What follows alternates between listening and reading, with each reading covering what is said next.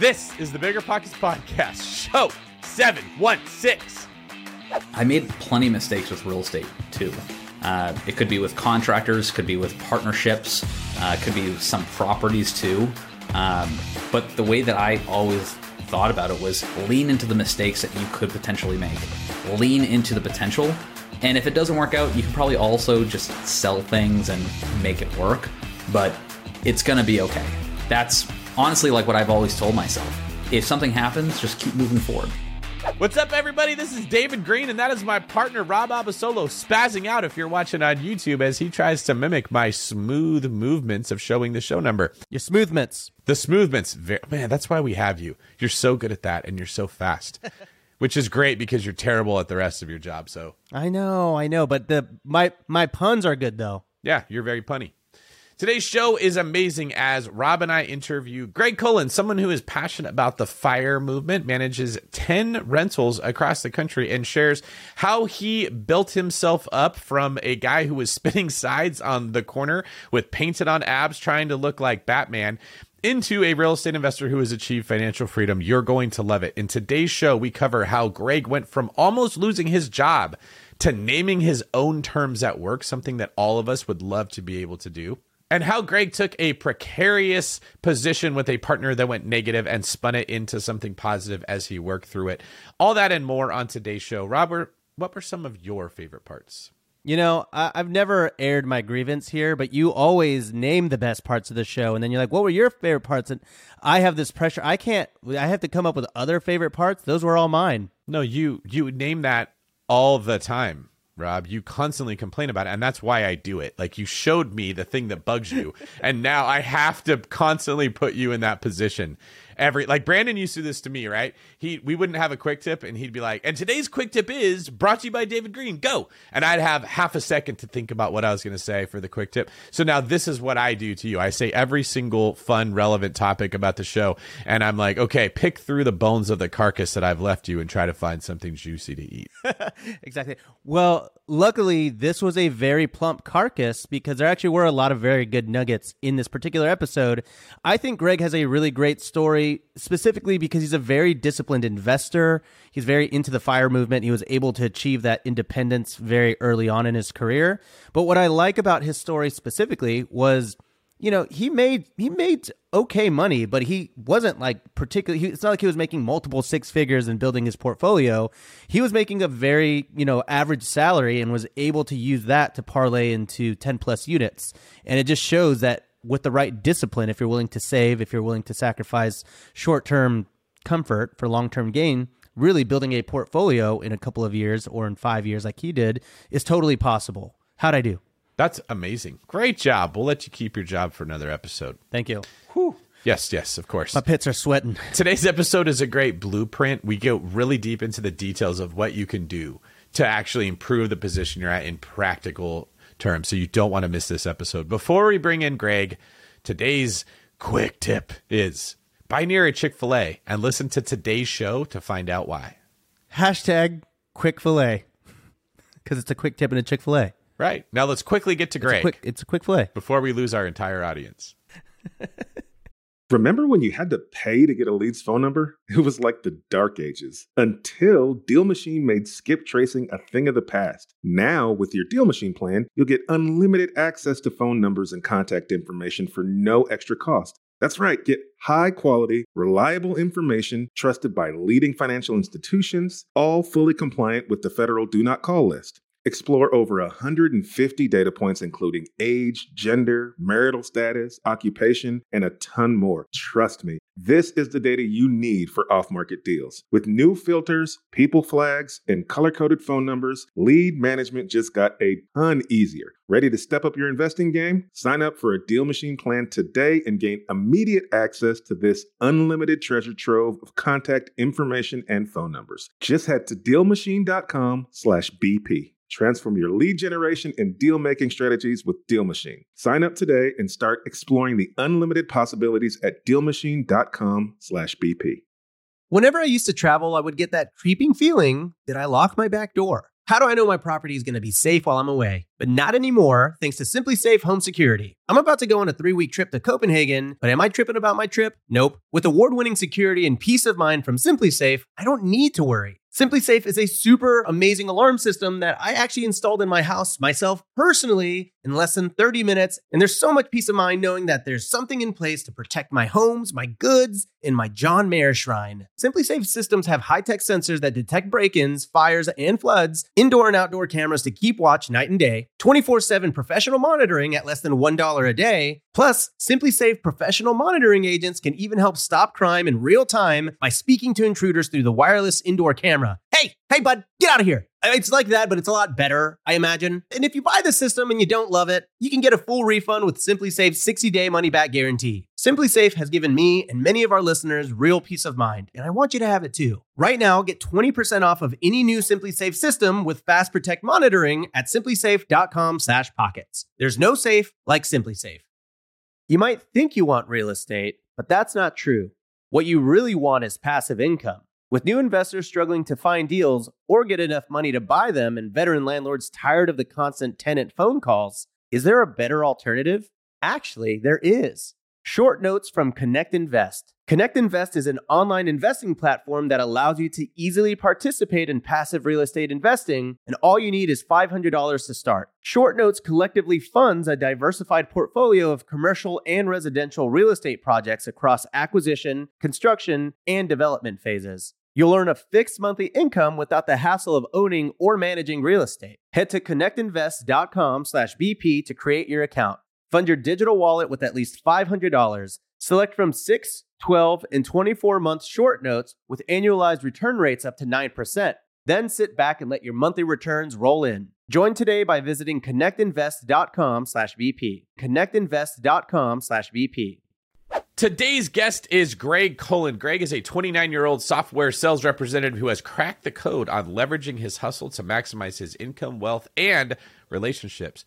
Greg manages nine units and partners on two short term rentals across Orlando, Austin, and Maui, and was able to achieve fire financial independence and retire early at the age of 27 by keeping his expenses low and maximizing his income opportunities by shifting from salaried consulting to a commission based sales role.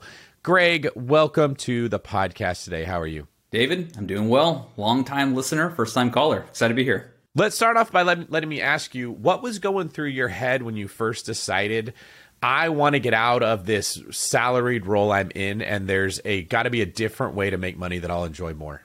Yeah, so I would see everybody graduating college and taking at the time like good jobs, making 50, 60 grand a year coming out of Florida and at that point, you could see the light path from there. They'd be making three to five percent raises every single year.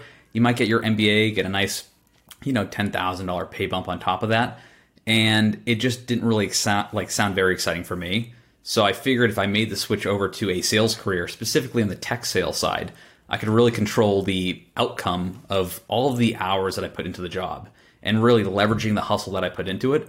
If I work 70 hours at, say, Lockheed Martin, I'm only going to be making that certain amount of money. Versus if I do it at a tech startup, whatever it could be, the commissions are uncapped, the options are limitless at that point. Now, is that a bit of a risky endeavor because you're going from having a solid W two income where you're guaranteed to make amount of money, a good amount of, or like your your base rate, right? But then you move to sales that's presumably at least mostly commission. Are you at that point just so excited that you you really can control it, or was there any fear kind of switching over? Because that's kind of a, a, a dramatic shift that you have. I feel like you have to have the right personality for that kind of thing. Yeah, you do have to have a little bit more of a risky personality, I'd say. So I'll give you a few numbers. So if I were to work at a job like a Lockheed Martin or a Siemens, I may have made seventy thousand out of college, maybe. Um, I took a job at an IT uh, consultant where I made forty-two thousand base with an on-target earnings of sixty grand total. So if I hit my number, I'd make sixty thousand in total. Uh, but I figured I could outwork everybody at the end of the day, and I was reliable for my own successes and failure. So if I could outwork everybody, put the hours in, I can't fail at that point. I did fail a couple times, but I still exceeded the number that I would make by going to some of these other corporate roles too. All right, now something I want to ask you about this jump. I've noticed there's a lot of people that make it. They go from the W 2 to the 1099. That's what I call it, right? It's really a salaried position to a position that is unsalaried. Most people hate the ceiling of the W 2. I don't have freedom. I have to be here. I can't make more money. I can't, I can't, I can't. They, they don't like all of the restrictions. Then they leave that world and then they complain in the 1099 world about the fact there's no floor. You got rid of the ceiling, but you also got rid of the floor. I have no guarantee. I have no safety. I have no paid benefits. Uh, I, I, don't have any money. I don't have any leads. What am I going to do? And, and, they go from a, the, seeing the negative about where they were to the negative about where they went, and they get the same result. What did you do to overcome that fear of, well, if I leave the security of the W 2 job for freedom, I'm also losing a guaranteed paycheck every two weeks? Yeah, that's a good question. So, with most of the sales world, there are a lot of 1099 jobs. So think of like insurance brokers. They're only 1099 at the end of the day. I realized from graduating college that I could take kind of a hybrid role where I had just a base salary and 42,000 at the time wasn't much, but it was enough to pay the bills as it stands. So making that leap of faith for me was pretty easy in the sense where if I couldn't do anything, if I straight up failed, I would have enough literally just to get by and then I could take a different career path if needed. But really, at the end of the day, since I was so accountable for my success and failure, I knew that that wasn't an option and I had to put all the time in. But most of the time in the W 2 world, or the sales world, I should say, they have somewhat of a hybrid approach with how you get paid. So I want to backtrack a little bit here because we glazed over perhaps your most uh, impressive accolade, I'd say, and that's at the age of 16, you developed or you built a sign spinning company that was making eighty thousand dollars a year. Tell us a little bit about that. Is that is that your company? Were you the one that was actually spinning the sign? Could you do backflips while you're spinning the the sign? I want I want some details here. so you've done your research, so I appreciate that. So I had a sign flipping business, and I called it very a very simple name, the Sign Flipper. And so it started when I was in high school. I was working at Planet Smoothie, and every time I'd make some smoothies, I would there's always be that little bit of smoothie left. I would always drink that little bit of smoothie and I gained like 15, 20 pounds and it was not a great time. And so I realized at one point I could start flipping signs for Planet Smoothie. I wore this big smoothie outfit and I figured this is a lot more fun than just making smoothies for 40 hours a week. And so I started venturing out. I found there was a local AT&T store that had somebody that was standing on the side of the road with a sign just texting nonstop. So I walked in the store. I said, how much you paying this guy? And I think it was like 18 bucks an hour or something. So I told him, I will do this for you for $15 an hour. I will guarantee that I'll get more people in the store than this person ever has. And lo and behold, I actually did. I, what I wore was a big uh, Batman mask. I had a homemade Batman cape and I drew on abs. And I just was in the hot Florida sun for probably about six hours, listening to Daft Punk and just crazy music nonstop and just dancing on the side of the road, honestly, like a side of the highway. Very dangerous looking back now, but it was very fun. And then I ended up having about 13 employees at one point. So I'd have the smoothie shop, AT&T, uh, pizza shop, a cigar shop, ice cream. And so this is all at a young age. And so I was able to learn leadership at that point, but really having that entrepreneurial journey led into kind of my sales career too. That's awesome, man. So you've had a lot of success. You've taken some risks here, uh, switching over to a sales role, and you know a lot of success doing that. Why? Why were you so driven? Is there a reason behind all of this? Yeah, there is reason. I think for most people, it all comes down to their formative years when they're growing up, really between the ages of seven to twelve. So at that point, I would see my my family. We were a nice middle income family coming from Boston to Florida. I would see my dad who would start up a few businesses, auto repair shops, transmission shops, cell phone shops, whatever, put in the work, and then see some of the rewards that came with that. At that young age, I also saw that we lost our house at the point in time. Um, and so it really had a profound impact on me. So going to school, knowing that we were losing the house, uh, having free and reduced lunch at school, having to basically trade my way up to if I want to play lacrosse or something, I'd have to buy somebody's Oakley sunglasses, trade that for an iPod Touch, then trade that for lacrosse gear. Like at the end of the day, I was truly accountable for everything that I wanted to do, uh, and you know it actually worked at the end of the day. So for me, it came down to those formative years, and those shaped me to who I am today. And I always think back, without the pain and suffering that I had at that point and throughout my life, that I wouldn't be where I'm at today. Was there ever a moment in your childhood that you were like, I am going to change this? I, I don't want this situation. Was that something that came early on, or is that something that happened just sort of as you grew up incrementally? I think it kind of happened incremental, incrementally. So when I was born in Boston, I was always obsessed with making money in different ways. I would, you know, save and invest money as along the way too. Um, but I think during high school is when I went read Rich Dad Poor Dad for the first time, and reading Rich Dad Poor Dad at that age just blew my mind completely. So just understanding, you know, assets generate money for you, figure out ways to get more of those assets along the way. That was a truly pivotal moment within my mind, and I had to figure out new ways to capitalize on that. So I was working, like I said, Planet Smoothie, making seven twenty five an hour with tips, and not really making too much money, or take a little bit more of a risk and be a sign flipper on the side of the road and try to find more lucrative ventures on the side as well. Did you find that that sign flipping job was synergistically beneficial because not only did you earn money flipping a sign, but you burned off all that weight that you had put on drinking these smoothies? Yeah, David, that's actually a really good point. I ended up losing like 20, 25 pounds. Uh, I made a lot of money, but the main benefit of this was I was uh, very tan from being in the Florida sun. I lost all the weight that I put on. Um, I hired a lot of people from my high school as well. So I had a great reputation for always making money and being prone to that too. So it was overall a great experience. Um, and if I could do it again, I definitely would. From fat man to Batman in six short months. Have you considered creating a like a like a workout program that is revolved around spinning that you could then sell on VHS for like 19.99? I mean, I think there's a seven figure opportunity there. Yeah, I think so. If I can include shipping and handling with that too, I think we can definitely get these off the shelves pretty easily. Um, but I think people would be very interested in that. It's either that or jazzercise. So, Rob, you tell me what works better. No, I think you got a good niche there. Like you could you could partner with a fitness company and create these weighted signs that were like Bowflex could make a resurgence, right? They come in with like this really fancy, huge sign, but it's cool looking. It's like carbon fiber, and they put weights on the side to improve your uh, maybe like Shake Weight could could make a resurgence. You could partner with them, and it could be like the Shake sign or something. There's lots of ways, and then the Shake and the smoothie, you could probably work that in together. Like I think, yeah, you're a businessman, so there's lots of ways you can go. Rob can do your marketing; he's really good at that. Wheels wheels are turning over here. Yeah, hey, you guys know that I love funnel marketing. I know. We'll send this episode to Hormozi, see if he's interested. Maybe we can get a co-investor. All right, so you've got this like really cool uh, background in different maybe soft skills could be a way to say it. It's funny because your story reminds me so much of Rob's, where he was doing copywriting for another company. Was working these W two jobs. He had a little bit of a background like in in theater. It was kind of like a hobby of his, so he's really good with voices and talking and communicating. And then all of that accumulated for Rob when he got into real estate because he had all these skills that would then help him in this new industry. And so he appears like he just took off right away, but it was actually years of going through the crucible setting him up. And you're kind of similar. Like there's elements in the in the background that you've told us that I can absolutely see would have just made you fearless and bold and uh, creative and all these skills that you need to be good in real estate. What did that first real estate deal look like and how did it come to fruition? Yeah, that's a good question. So my first real estate deal was probably around the age of 25 or so.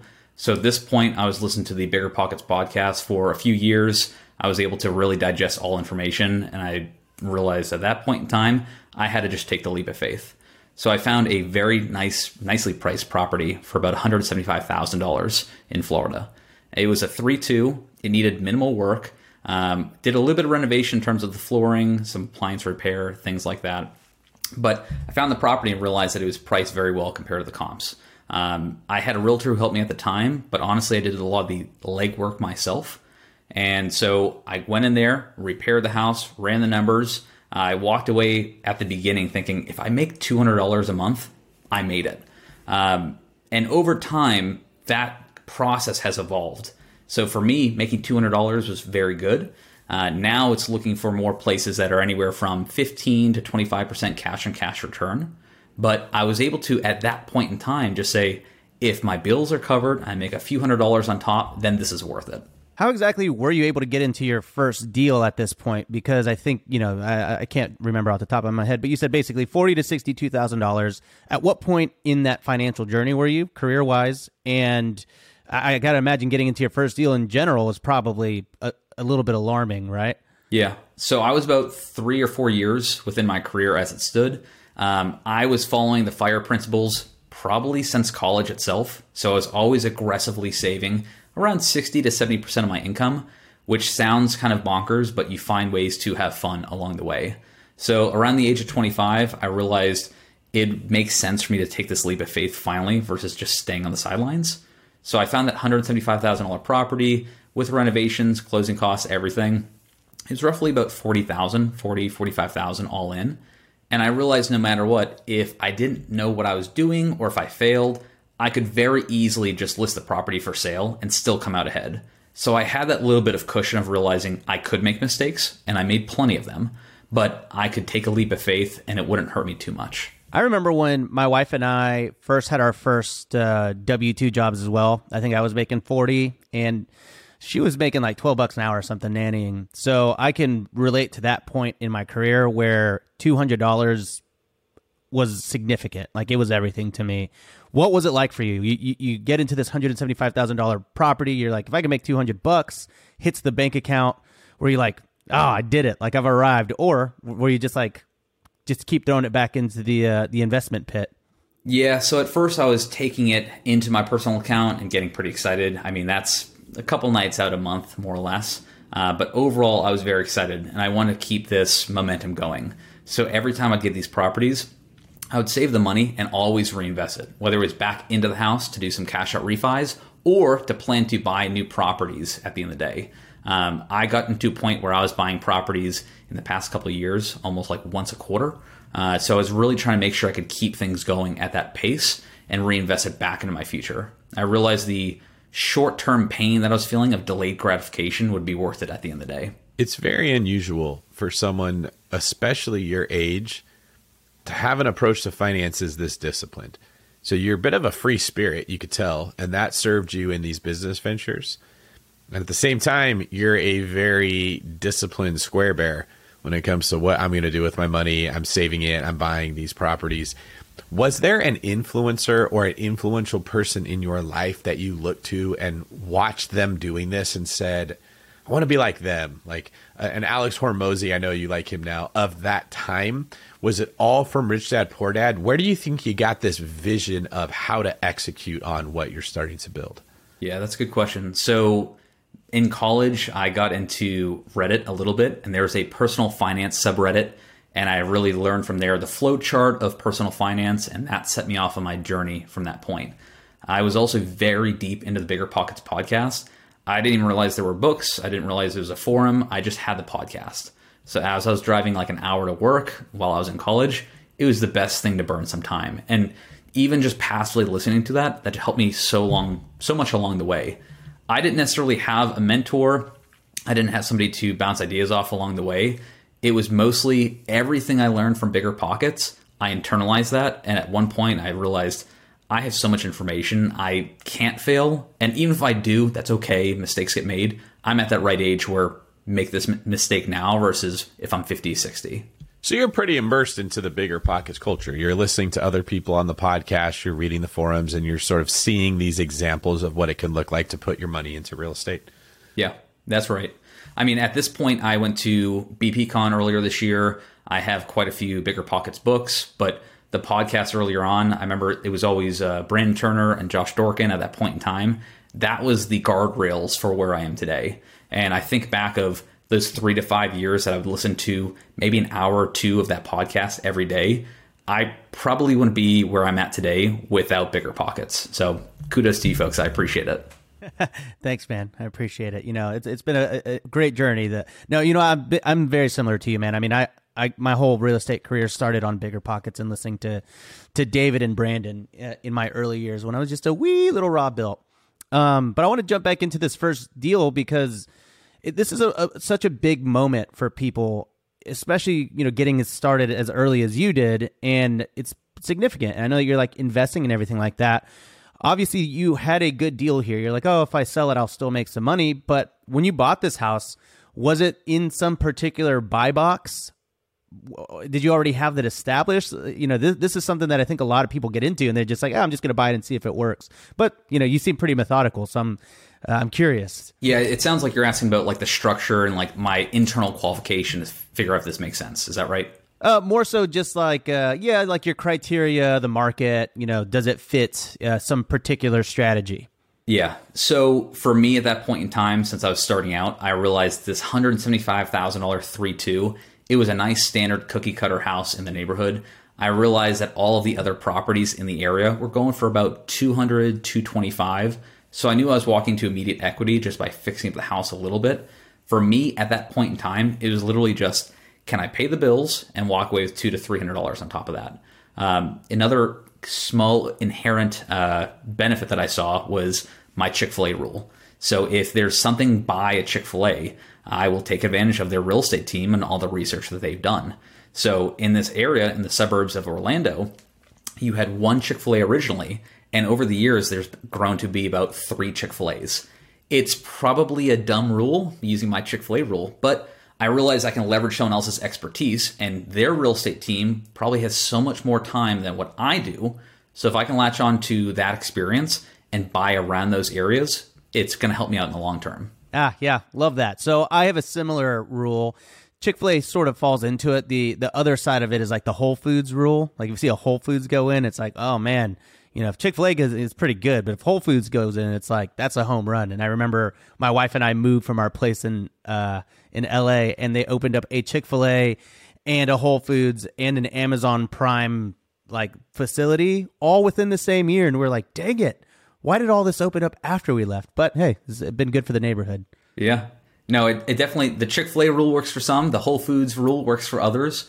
But I think for me at that point in time, it was also just figuring out what area is growing consistently. That there's more population growth, there's commercial growth, um, and then over the years, I've always compounded kind of those learnings into my own buy box itself. Yeah, and what you're really getting at there, both Greg and Rob, is you're trying to find an area that's going to experience above average growth right? A Whole Foods going in, a Chick fil A going in. That means that other companies with very smart people have done research that have determined you are more likely to have people moving into this area to support this business. They're looking at construction, housing starts, demographic patterns.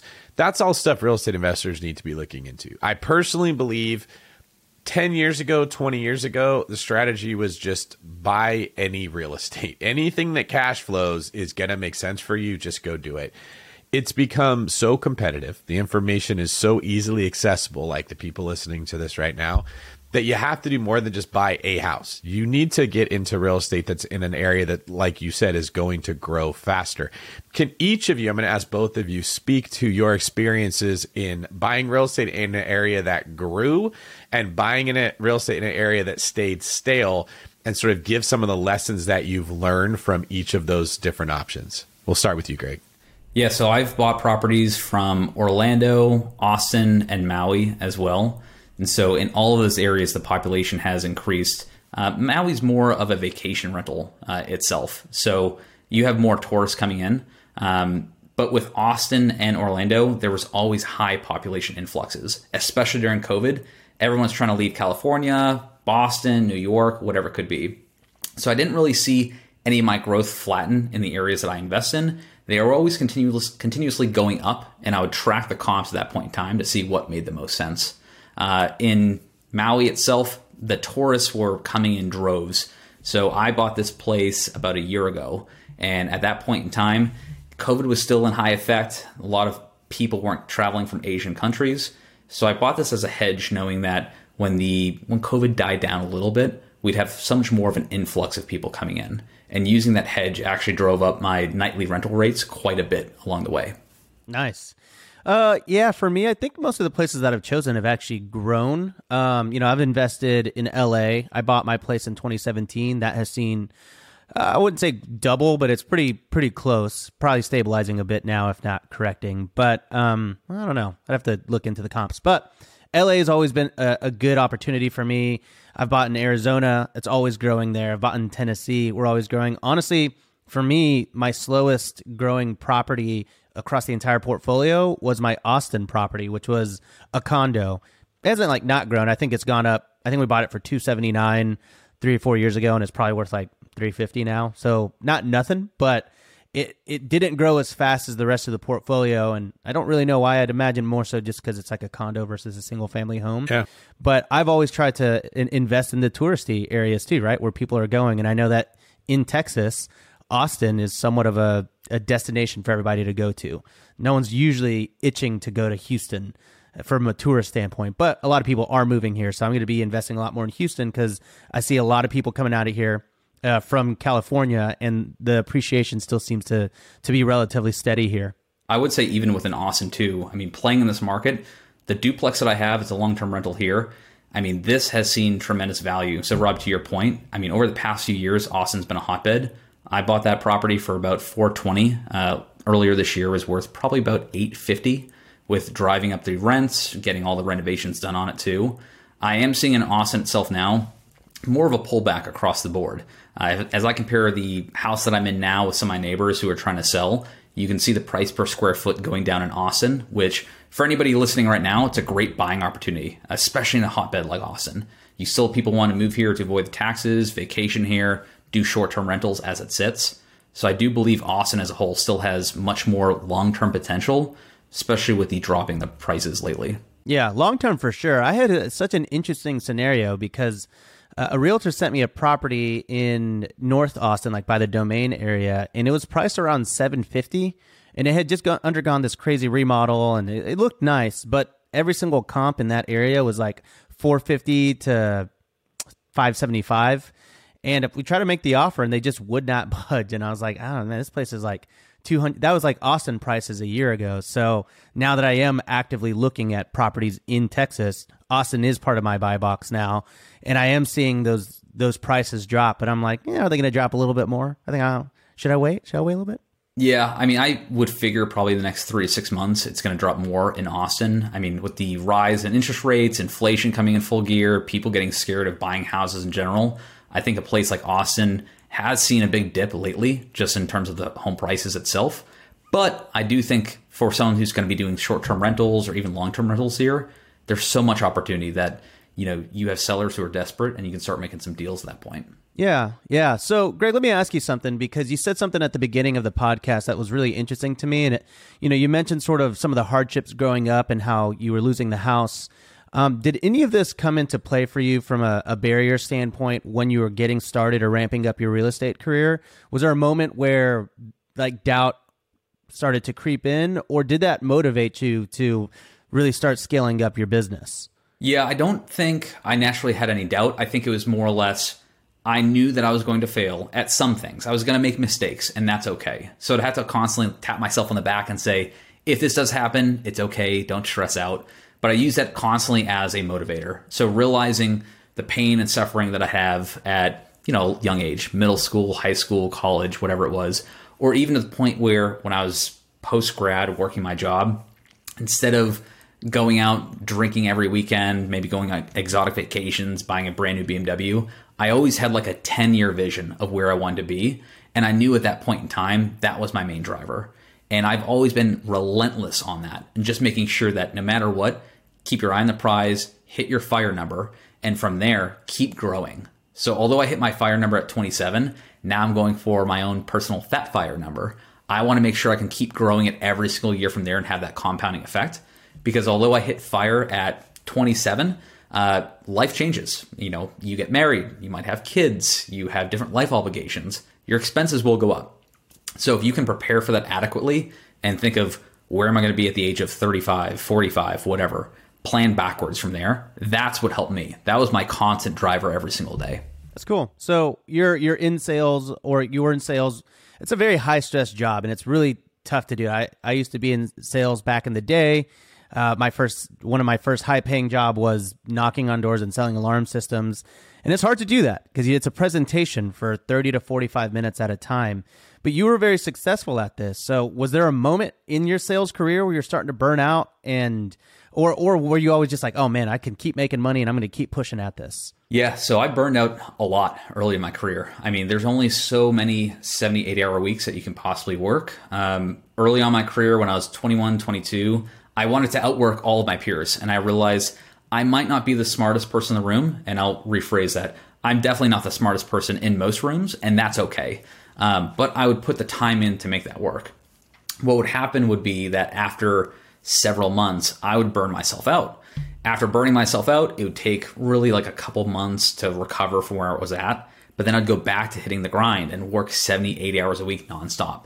So I think after probably like the third or fourth burnout, by the time I was 25, I just realized I couldn't do this anymore. I realized that I had an expiration date on my sales career, and it might make sense to think about what the future could hold. And so if I could start taking that money to invest it appropriately so I could step away from this peacefully, that was the goal. And I think I learned that at an earlier age than probably most in the sales career.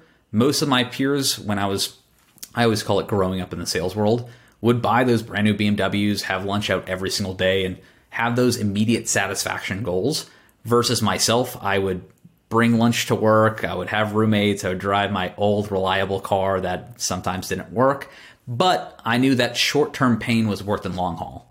And so at this point, when I was around 25, 26, I was able to have enough money coming in. Really, is around like 1500, maybe 2000 net monthly profit from all the rentals.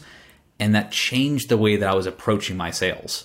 It was less of a commission breath and focusing on I need every single sale and just being like a W 2 slave versus now saying I choose to work. I choose to work because I want to get these more these additional loans. I want to get more properties. And it's kind of funny when you have that change of mentality, that growth mentality, things just happen for you. When I had that switch, I started closing more deals. I had better relationships with friends, family. Uh, I bought more real estate on the side, and that compounding effect of confidence just increased over the years. And I look back on all the times that I burnt myself out, and I'm pretty happy I did that because without that, I probably wouldn't be where I'm at today as well. So you mentioned you're making fifteen two two thousand dollars a month. That's seems significant to me. And as someone that was m- making that previously in my career as well, that's probably not too far off from what you were saving. So at this point, I got to imagine it's compounding a little bit, right? And you're able to actually use your career earnings and your real estate earnings to start investing more properties. So, was there a moment where like you're just really pouring gas on the fire? Yeah. So, within my sales career, I was able to close a lot more deals from the confidence I was having and kind of the lower stress. So, I'd have bigger commission checks coming in, and I would just every single time throw those commission checks into more properties. Um, I got to the point where really around the age of 27, 28, I was having several thousand dollars coming in on a net monthly profit. And I just wasn't as stressed out anymore. I didn't have to worry about clocking in, clocking out to work, or making X amount of cold calls, whatever it could be. But I just kept putting that fuel on the fire. And I'm still doing that. I want to make sure that I can still acquire more properties, go from the single families, duplexes, multifamilies that I have now to then getting into some of the smaller slash, slash medium multifamilies. If I can keep pouring more gas on the fire, that gives me the ability to peacefully step away and do what I want when the time comes. Yeah. So, what's that turning point for you? What, what moment do you think and I mean, I don't know if your your bosses are listening, so you can tread lightly on how you answer this. But when do you think, personally, are you going to just be like, all right, I'm ready to leave the job? Is there a number that you're looking for? Because you said you have your fire number, and then I think you said you have your fat fire number. Is that correct? Did I mishear that? Yeah. Okay, is that the number that you're waiting to hit before you leave your job, or is that just a separate thing? Um, it's kind of a separate thing. It's just a nice goal to have. Like I hit my fire number when I was 27, but fat fire is about five times that. So I want to make sure I can keep growing from there. In terms of when I think I'll actually step away and do this full time, it's coming near and near, honestly. I think realistically by 2025, I will be fully committed at that point. Um, I do tell my bosses pretty often, I don't need this job. I choose to be here because I want to. And just by having that dynamic at work, it's a it changes the the power dynamic overall. They know that I'm doing this because I want to get more mortgages, that I don't need to have every single paycheck. Um, and it's it's a nice feeling knowing that you're not stressed out. For me personally, though, I want to make sure I can make that swap over, that transition by January 2025. But with the way that I'm pouring gasoline on this fire, it'll probably happen sooner than that. You know, it's a good position to be in where you can tell your boss, hey, I don't need this job. I want this job. And the implication there is they're going to make sure they treat you good because they don't want to lose you. But there's also a perspective that would say not everyone can do that. You actually got to be good at your job if you're going to play that card. there's a lot of people that could go tell their job, you know, I don't need you, I want you, and the boss could be like, well, I don't really want or need you, you're gone. So, what is it that you did at that job to actually be good enough at it that you could have the ability to approach it that way? Because I think a lot of people listening think, yeah, I want to be able to tell my boss that. But if they did, it might work out like I just said. So, what did you do differently at your job so that you had enough power, sway, influence that you could pull that off? Yeah, I think for this job that I'm in specifically, it was the first six months just completely working my ass off um, putting in more hours than everybody else, but not to the point of burning out, but making sure I put the right amount of time in to get some quick wins. From there, it was also understanding the politics side of it. So I think in any job, 70% of it is just understanding politics. And at the end of the day, politics is just relationships. Um, so it's very, I made so many mistakes early on by not understanding politics. I shot myself in the foot, almost got myself fired multiple times despite hitting my sales numbers. Versus now, I still hit my sales numbers and exceed them, but I have a great relationship with everybody internally. So I'm able to operate in a little bit more of a risky sense and more transparent perspective. So I think, long story short, David, it's making sure that you understand the internal politics. You treat people well, you make sure you service others, and be honestly at the, at the point at that point in the day, indispensable. Make sure that they can't leave without you. They need you for every everything within the business. Yeah, I mean, I, I, I had the same thing. I mean, when I quit my boss, you know, I had this vision of like, I'm going to swipe everything off their desk and be like, listen here, bub, I'm out of here. You suck, you suck. And then I was just like, I'm, I'm quitting. And I cried. Um, but I think another piece of this is being likable and being a team player. And this is something that's going to translate no matter where you are in life. But I will say that I had the real estate chip always, right? I always had that bargaining chip with me. They knew that I was making money from real estate. They knew that I had short term rentals. And when I quit, my bosses were actually confused as to why I stuck around so long. They're like, I don't even know why you've been working here so long. You obviously could have quit a long time ago. It didn't help that I talked about like my financial status on YouTube, but nonetheless. Uh, but I remember that the reason they kept me around so long, the reason I didn't get fired, because I was genuinely like not really the greatest employee, probably the last year of my career I was just nice, nice to everybody. I helped everybody. I always chipped in. I was never mad when someone gave me work. I did it. Maybe it was a little late, but I always did it. You know, so relatively reliable. And I think that's like another piece that that people like. You know, you you can get away with saying that kind of stuff to your boss, like, "Hey, I don't really need to be here. I want to be here," so long as you are a likable person. And I think a lot of people forget that like that's a really key piece of like any career you're in. Yeah, I think earlier on, I completely uh, uh, the bed. Uh, to be honest, I I realized that I wasn't treating people the right way. I was pinning them against each other in a very unfavorable way, just trying to make sure I could get get ahead, and it just turned people off every step of the way. Despite hitting numbers, it you know people just did not like that. And I think for me, a pivotal moment was there's a book called The 48 Laws of Power so I don't know if anybody has read that book, but oh, we've interviewed the author. Oh, you did. Yeah, we've had Robert Greene on. Oh man, I gotta watch that episode. Oh, your cousin, right? Yes, that's exa- one of my cousins. Yes. he, well, he claims me as his cousin. I don't always tell people about it. You know, like oh. he's a bit of a black sheep, not quite as successful as the rest of us. But Greg, give us some examples of details of what you took out of that book and how you applied them in the workplace. That's exactly what I want to know. Yeah. So one of the rules is never outshine the master. So I view this in the way of if you do something great, I mean, you're don't be a lone wolf. Don't just say that you did this alone. Highlight those that you won this with. For me in the sales game that I'm in now, it's highlighting potentially my manager, it might be my sales engineer, could be anybody who's involved with me. Bring up the tide with you.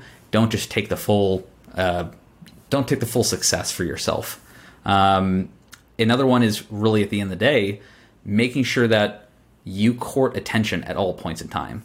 So this can be a positive or negative thing. For me, it was making sure that I always added value in every situation that they would look back to me and say, man, Greg really knows his stuff. Let's bring him into this idea. Let's see what he thinks from this. There were just some small things along the way. I read the abridged version of that book, and it's helped me so much in my career where things just don't naturally come to me when it comes to politics. No one really knows it until you mess it up. And so I read this when I was probably 25 and it had profound impact, a massively profound impact on my career. It's something that I think should be a required reading within college. I think it's a uh, it's almost a dark art, if some people view it that way, of potentially manipulation. But I think more so, it's a book of relationships, how to treat people well, how to make sure it's a win win situation for everybody, and how to get what you want in a very friendly way. Yeah, I've said many times manipulation has a negative connotation, but it doesn't have to. We like being manipulated when it's in a positive way. If I said, Greg, your beard is looking great, and have you lost weight? In a sense, that's still manipulating you, but you're not going to be mad about it, right? Or, hey, that was a brilliant uh, business idea that you had. That's manipulation. It's the same as if I said that was a stupid move. It, they're just in different directions. And things like the 48 laws of power how to make friends and influence people. A lot of the books that are like you said relationship oriented. Uh, the book i'm writing for BiggerPockets pillars i'm in the part right now where it specifically talks about how to make more money at work. And this is a big big part of it the relationship component. You're doing this stuff you just don't know it. Like yeah it's the dark arts when you become aware of them but there, there's some people that are naturally good at this and some people that are terrible. Books are written for the people that are bad at something like when I read Rich Dad Poor Dad, it did not profoundly change my life because I was like, this is common sense. Why did they put this in a book? Why is everyone excited about this? Like, like I just thought everyone looked at the world the way that Robert Kiyosaki was talking about it. But you hear so many people that are like, that book changed my life. The book was meant for them. It wasn't meant for me. I didn't need to read that. I already kind of understood it. But how to make friends and, and influence people, that was written for me that does not come natural to me like it might to somebody like Rob or Brandon Turner. So I'm really glad you shared it. And the examples that you gave are also very powerful because there's so many of us that are trying to figure out how do I make more money? How do I get into a sales job? How do I sell more something to get money? Because I really want to buy real estate. And we're looking at real estate to be the way around the obstacle when really what we need is to make our way through the obstacle. But there's a personal development, there's a lesson that you could be learning in life and if you can grab a hold of that, embrace it, and get better, then you'll have the money to invest in real estate. You'll move into the fire movement, like what you were saying, and you'll get all the perks of, of what we're talking about today. It's too often on these podcasts, we, we share the carrot. Like, you can have X amount of money every month, and you can get out of the rat race, but we don't show you the path and the path is not going to be easy. Just like if I show you the guy with the six pack and the big muscles, you can have this body. The path to that body is not going to be easy. And if you sell it like it's easy, then people get discouraged. We're always looking for ways to improve, searching for better. But when it comes to hiring, the best way to search for better is by matching with quality candidates. If you need to hire, you need Indeed. Indeed is your matching and hiring platform with over 350 million global monthly visitors, according to Indeed data, and a matching engine that helps you find quality candidates fast. Ditch the busy work. Use Indeed for scheduling, screening, and messaging so you can connect with candidates faster. And Indeed doesn't just help you hire faster. 93% of employers agree Indeed delivers the highest quality matches compared to other job sites, according to a recent Indeed survey. Leveraging over 140 million qualifications and preferences every day, Indeed's matching engine is constantly learning from your preferences, so the more you use Indeed, the better it gets. Join more than 3.5 million businesses worldwide that use Indeed to hire great talent fast. And listeners of the show will get a $75 sponsored job credit to get your jobs more visibility at Indeed.com slash BiggerPockets. Just go to Indeed.com slash BiggerPockets right now and support our show by saying you heard about Indeed on this podcast. Terms and conditions apply. Indeed.com slash BiggerPockets. Need to hire? You need Indeed.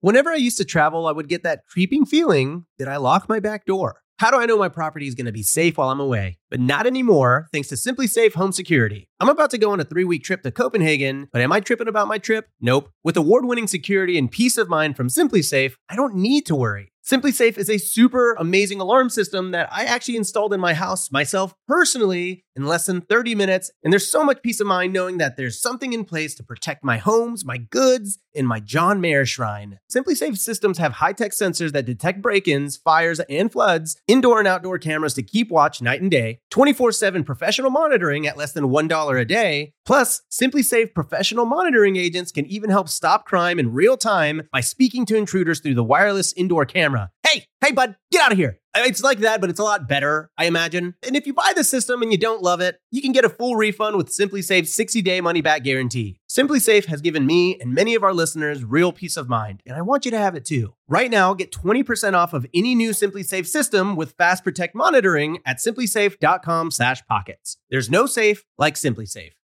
Listen up, business owners, because I've got some quick little math for you. Fewer costs equal more profit. The problem? You're spending more than ever on operations, materials, deliveries, software, and more. So why not reduce your costs and headaches with NetSuite by Oracle? NetSuite is the number one cloud financial system, bringing accounting, financial management, inventory, and HR into one platform and one source of truth. Oh, also, NetSuite lives in the cloud, which means you can reduce IT costs with no hardware required. Cut the cost of maintaining multiple systems because now you've got one unified business management suite. You can improve efficiency by bringing all your major business processes into one platform, slashing manual tasks and errors. It makes sense that over 37,000 companies have already made the move to NetSuite. So don't let rising costs sink your business growth. And by popular demand, NetSuite has extended its one of a kind, flexible financing program for a few more weeks. Head to netsuite.com slash biggerpockets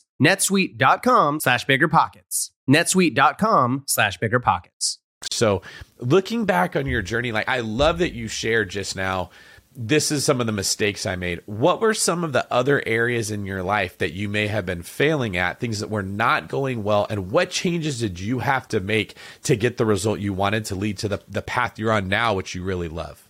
Yeah so i've made a lot of mistakes. Um, and when i say a lot i've a lot. Um, some of it was like within work, how I treated people, um, and trying to make sure that I could get ahead no matter what. That was not a good good way of doing things. Another one, David, we talked about, you know, getting that point where you have, you know, abs and all this. I don't have abs. I've never had abs, but I realized at one point I was probably about 20, 30 pounds overweight. And that type of mistake, I, I call it classified as mistake. I just didn't really care about my temple. Uh, if you, we want to get a little hippie about it, I would this temple theoretically had homeless people sleeping in it. It was getting spray painted. It was just burning alive, and it just made everything else in life not great. So really focusing on nutrition for me was very pivotal. Starting get back into exercising after not doing it for several years was very important for me. Um, I made plenty of mistakes with real estate too. Uh, it could be with contractors, could be with partnerships, uh, could be some properties too. Um, but the way that I always thought about it was lean into the mistakes that you could potentially make, lean into the potential. And if it doesn't work out, you can probably also just sell things and make it work, but it's going to be okay. That's honestly like what I've always told myself. If something happens, just keep moving forward. It, it seems like you're you've been having relatively good success with what you're doing, and I know you sort of talked about you know the market that you're in, and it, it sort of checked those boxes for you. But I feel like we did. I, I, I do want to ask about your Chick Fil A method a little bit here before we wrap up because I I am wanting to know: is this something you actually? Is it like a joke? Or, or do you actually like go to Google Maps and then you're like, what's the closest Chick Fil A to this property? Like, what does that analysis actually look like when you're penciling out a deal? Yeah, so it could it could potentially be the smartest or the dumbest rule of all time, uh, depending on who you ask. I think it's great. Eh. Yeah. Well, there's different rules. I mean, you have the Whole Foods rule, I have the Chick Fil A rule, but really at the end of the day, like I mentioned before, they have their own dedicated real estate team for all of this. So if I can leverage some of the expertise that they have and buy around there, that's the goal. That's what I've done in Austin. I've done this in Orlando as well. Uh, you could say I've done this in Maui because they have a brand new Chick fil A opening up, probably about 15 minutes away from the condo that we have there. But for me, it's literally just driving around the area, figure out what works, figure out what's close by from a commercial standpoint, and who's building if it makes sense where you have population growth, commercial growth in a very desirable area, it doesn't matter if it's the Chick fil A rule for me or it could be the Whole Foods rule for you, Rob. Uh, either one works for kind of where you envision those properties to be. Yeah, I, I ask because I jokingly, oh, makes me laugh. I did, I do joke about having a Chipotle close to your Airbnbs. Like in my YouTube videos, I'm always like, how far is it from a Chipotle? And I had someone reach out and they were analyzing a deal and they were like, "Hey Rob, it pencils out. It's really good, but it's not near a Chipotle and I don't know, like should I not buy it?" And I was like, "Oh, I'm so sorry. That was it was a joke. it doesn't have to be by a ch- Chipotle." For an Airbnb, I, I would say that's pivotal. I spent many nights in Airbnbs eating Chipotle, but you know, depends. Depends on the market, I guess.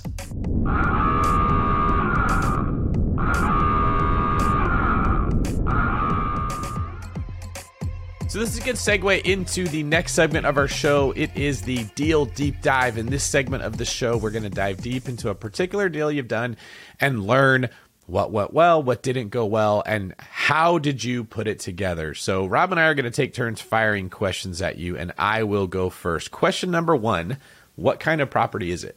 Yeah, this is a duplex uh, located in the burbs of Orlando. Question number two How did you find it? So this is going to be a longer answer. Uh, so this was originally a partner deal that I had, uh, partner deal that went absolutely wrong. And so I found it, this specific deal, because I bought my partner out of it and I had to run my own deal analysis on the second go around, and the numbers still made sense. So this was two separate deals that I worked through. Okay, question number three How much did you pay for this property? Yeah, so the purchase price of this house was around 390000 so with a duplex in Florida, uh, you have to put down 25% for this house unless you're going to live in it yourself. So I put down as a down payment about $98,000 and with total cash to close is right around $110,000 with closing cost. Okay. And uh, how did you negotiate it?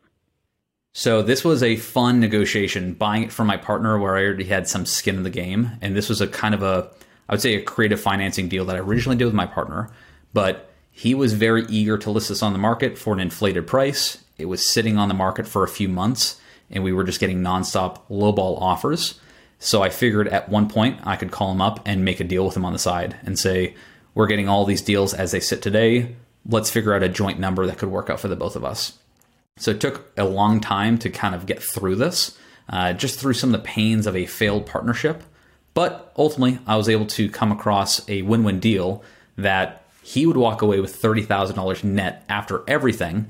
And I still walked into a deal with massive amounts of upside, both from a cash flow perspective and an equity perspective as well. Well, you mentioned that it was a partnership gone bad. What went wrong with this partnership? It's just funny you say that because the handful of times I've ever tried to partner with somebody, it's just been a disaster. I've had terrible, other than with Rob here, who spends money like my rich wife of uh, Orange County. just can't keep that wallet closed. But other than him, every other deal's gone terrible. So tell me, like, what happened with yours? yeah, so I originally found this deal. I'll, I'll call it deal number one, where I found an amazing deal where the house is being listed at 320 and the comp for this house, the duplex next door, sold for 480. So I listed on Facebook. I asked if anybody was interested in partnering on a deal with me. I was low on cash, and I was able to structure it in a really fun way where I took a 10% management fee off the top and 25% off the bottom, and then 25% on the back end from an equity standpoint. So I put no money into this deal whatsoever. I found an old college buddy who had some extra money who turned uh, about $200,000 into 2.5 million in the stock market. And so we went on a buying spree, uh, specifically on this house. The problem was when you come across somebody who gets a lot of money very quickly, they might not know the principles that come with it and to be very safe with how you grow it. So he truly went on a buying spree. He bought properties in a few different states. I tried helping him out with some due diligence. I couldn't keep up with him. And then uh, probably about six, seven months later, he came to me and said, Hey, would you be interested in selling this property? We talked about not doing that as part of our long term deal.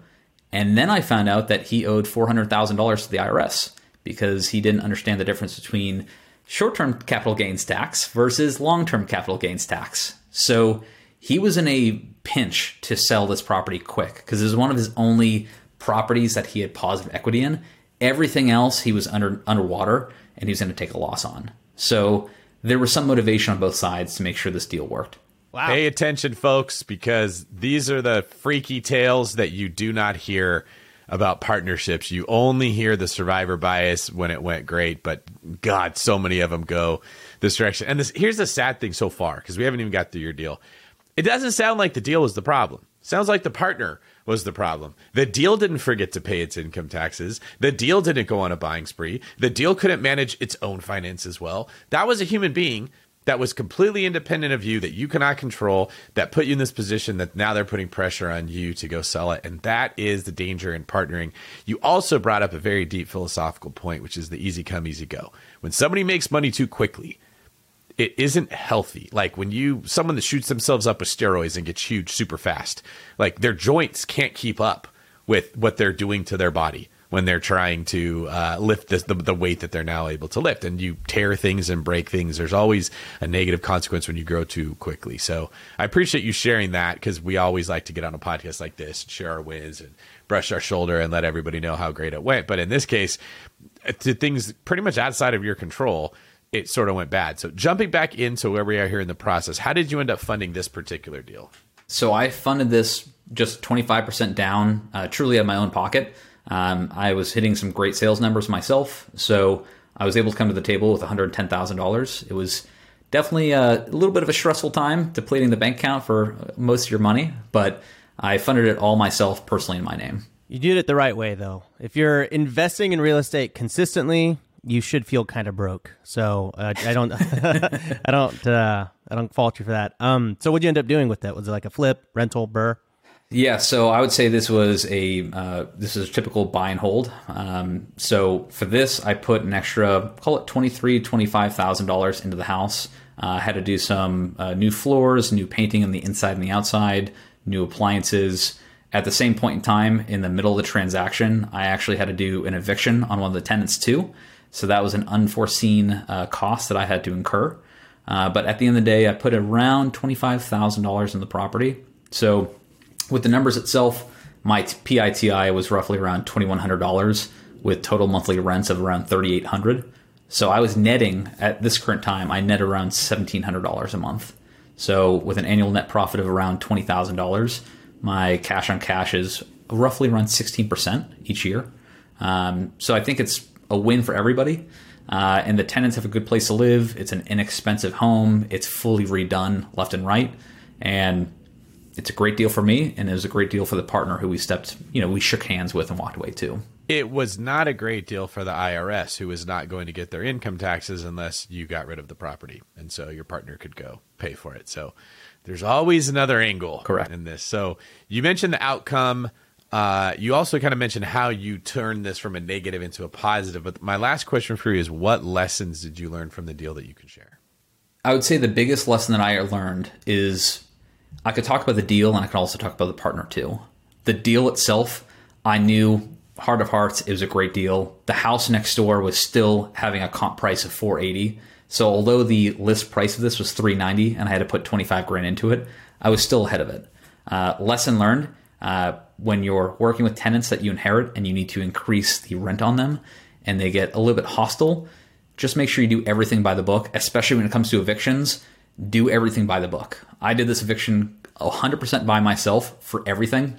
I didn't enlist a lawyer, but I went to the local clerk of courts to take care of things. I also worked with the local sheriff's department and just realized that tenants aren't your best friends. They might be your friend, but it's a business transaction at the end of the day. And you need to make sure that you stick to the standards that you have, such as with like a three day notice. You have a lease for a reason, and you need to stick with the contractual terms that both parties have agreed to. Um, that's the biggest lesson learned I had from the property.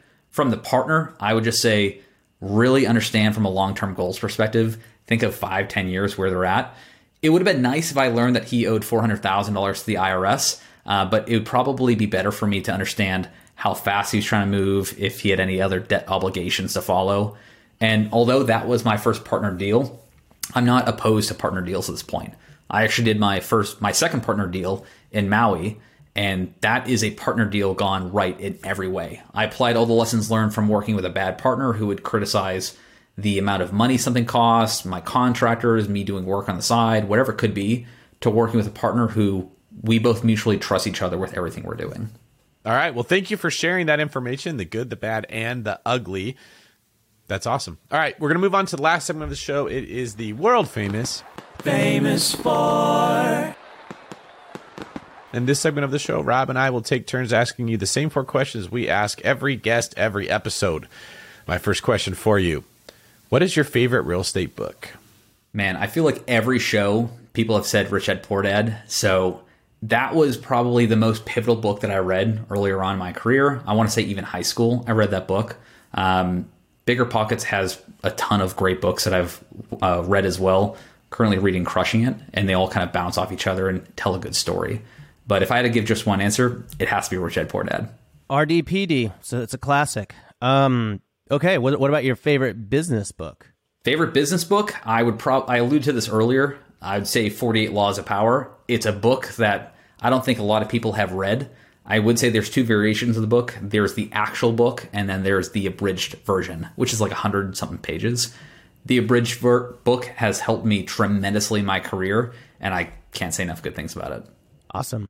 And when you're not out there crushing the sales role and uh, expanding your empire, buying places by Chick fil A, what are some of your hobbies? Um, I would say the biggest hobby I have is just real estate. I talk about real estate to every single person I come into contact with, even in the sales world, family, friends, whoever it could be. I have a lot of people that can vouch for that. So, real estate is my go to. I do travel a lot for work. So, I'm always in Denver, Salt Lake City. So, if I can find out good hotels to stay at, good place to travel to, good food, I'm always game for that too.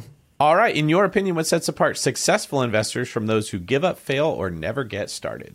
I would say confidence. Um, I think there were many times that I was starting out where I may have not felt truly confident in what I was doing, or I may have had some setbacks or reservations.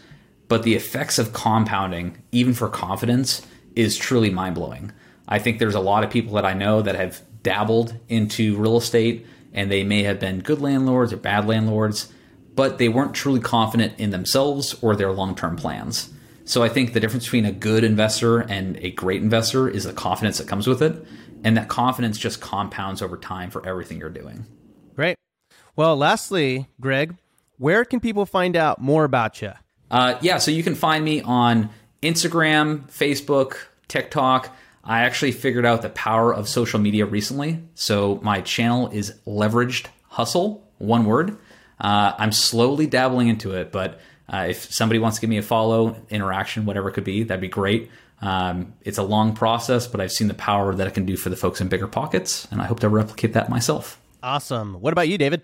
People can find me on the socials as well as YouTube at David Greene 24. There's an E at the end of Green, but I'm on pretty much all of them LinkedIn, Instagram is probably the one I post the most in, Facebook, Twitter, and YouTube now allows handles. So you can actually put in youtube.com slash at David Greene 24 or your favorite influencer's handle, and that may take you right to their YouTube page. Pretty cool. I'm learning a lot about YouTube from you, Rob. You're a bit of the YouTube guru, uh, so to speak.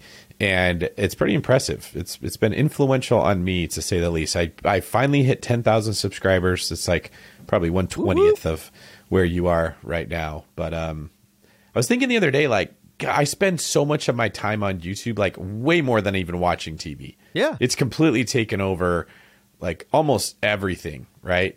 And BiggerPockets has an amazing YouTube channel too. Like if you get done listening to this and you want to listen to another video, there's tons, not just podcasts, but like tons of content that Rob and I both make for YouTube as well as other BP personalities. So you could look at BiggerPockets YouTube channel as well and just be listening to something all the time. That's true. Or if you just want to watch this episode and see um, Greg's fluffy beard, you can just go to the BiggerPockets YouTube channel. That's a great point.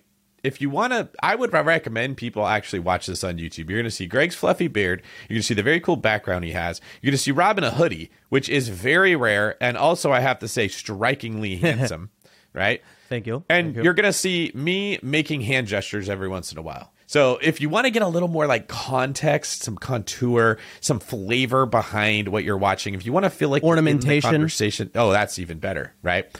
Go to go to YouTube and you can watch uh, Rob and I giving each other signals as the guest is talking. Like frequently, we look like third base coaches telling each other, "Steal third, hit and run, bunt, all kinds of stuff." and jazz hands. That's right. Uh, well, before you go, Jess, before you go and subscribe to me on YouTube at Robuilt, go and leave us a five star review on Apple Podcasts or wherever you listen and download your podcast. It does help us. It helps us get served out to all the masses out there and it helps us get our word out there to create your own version of financial independence whether it's the real estate or uh, i don't know we have so many podcasts that cover so many genres that can help people so go and leave us a five star review and then once you do that consider going and following me on instagram at robuilt Yeah, it's one of the French benefits that BiggerPockets has to offer. deep cut, deep cut. All right. Well, thank you, Greg. We want to thank you for being here, for sharing your story, and showing some of the warts, but not just the warts and the frogs, but how you kissed the frog and you turned it into the princess that you have today. Also, for giving a opposing viewpoint to my side that many partnerships go bad, sometimes they go good, and I thought you gave uh, some really good supporting points there. And lastly, painting the picture for how you can transition from a W 2 job you don't love into being a real estate investor. And it doesn't have to be a cold jump from one where you just go in and quit and jump out of the airplane and say, I hope I like where I land. You, there's actually a way to build a path to, to get where you're going. And it does start with uh, prudently, wisely, and successfully managing your finances. If you can't manage your finances, that means you can't manage yourself, and you're probably not ready to manage a real estate portfolio yet. It's like throwing you know 500 pounds on that bench press bar at your first day in the gym or your second day. It's not going to go well for you. You need to take it slow as you build and build these skills. So thank you for sharing the parts of your story, Rob. Thank you for being incredible and strikingly handsome as always. I always like Rob having me around as my co-host. He's like the really good backup dancer that makes me the not great dancer look better because of how sexy he does his thing. That's exactly right. All right, I'll let you guys get out of People here. watch this on YouTube. you got to go watch on YouTube if you want to see Rob's crazy gyrations right now. This is David Greene for Rob's The Whole Food Swole Dude Abasolo signing off.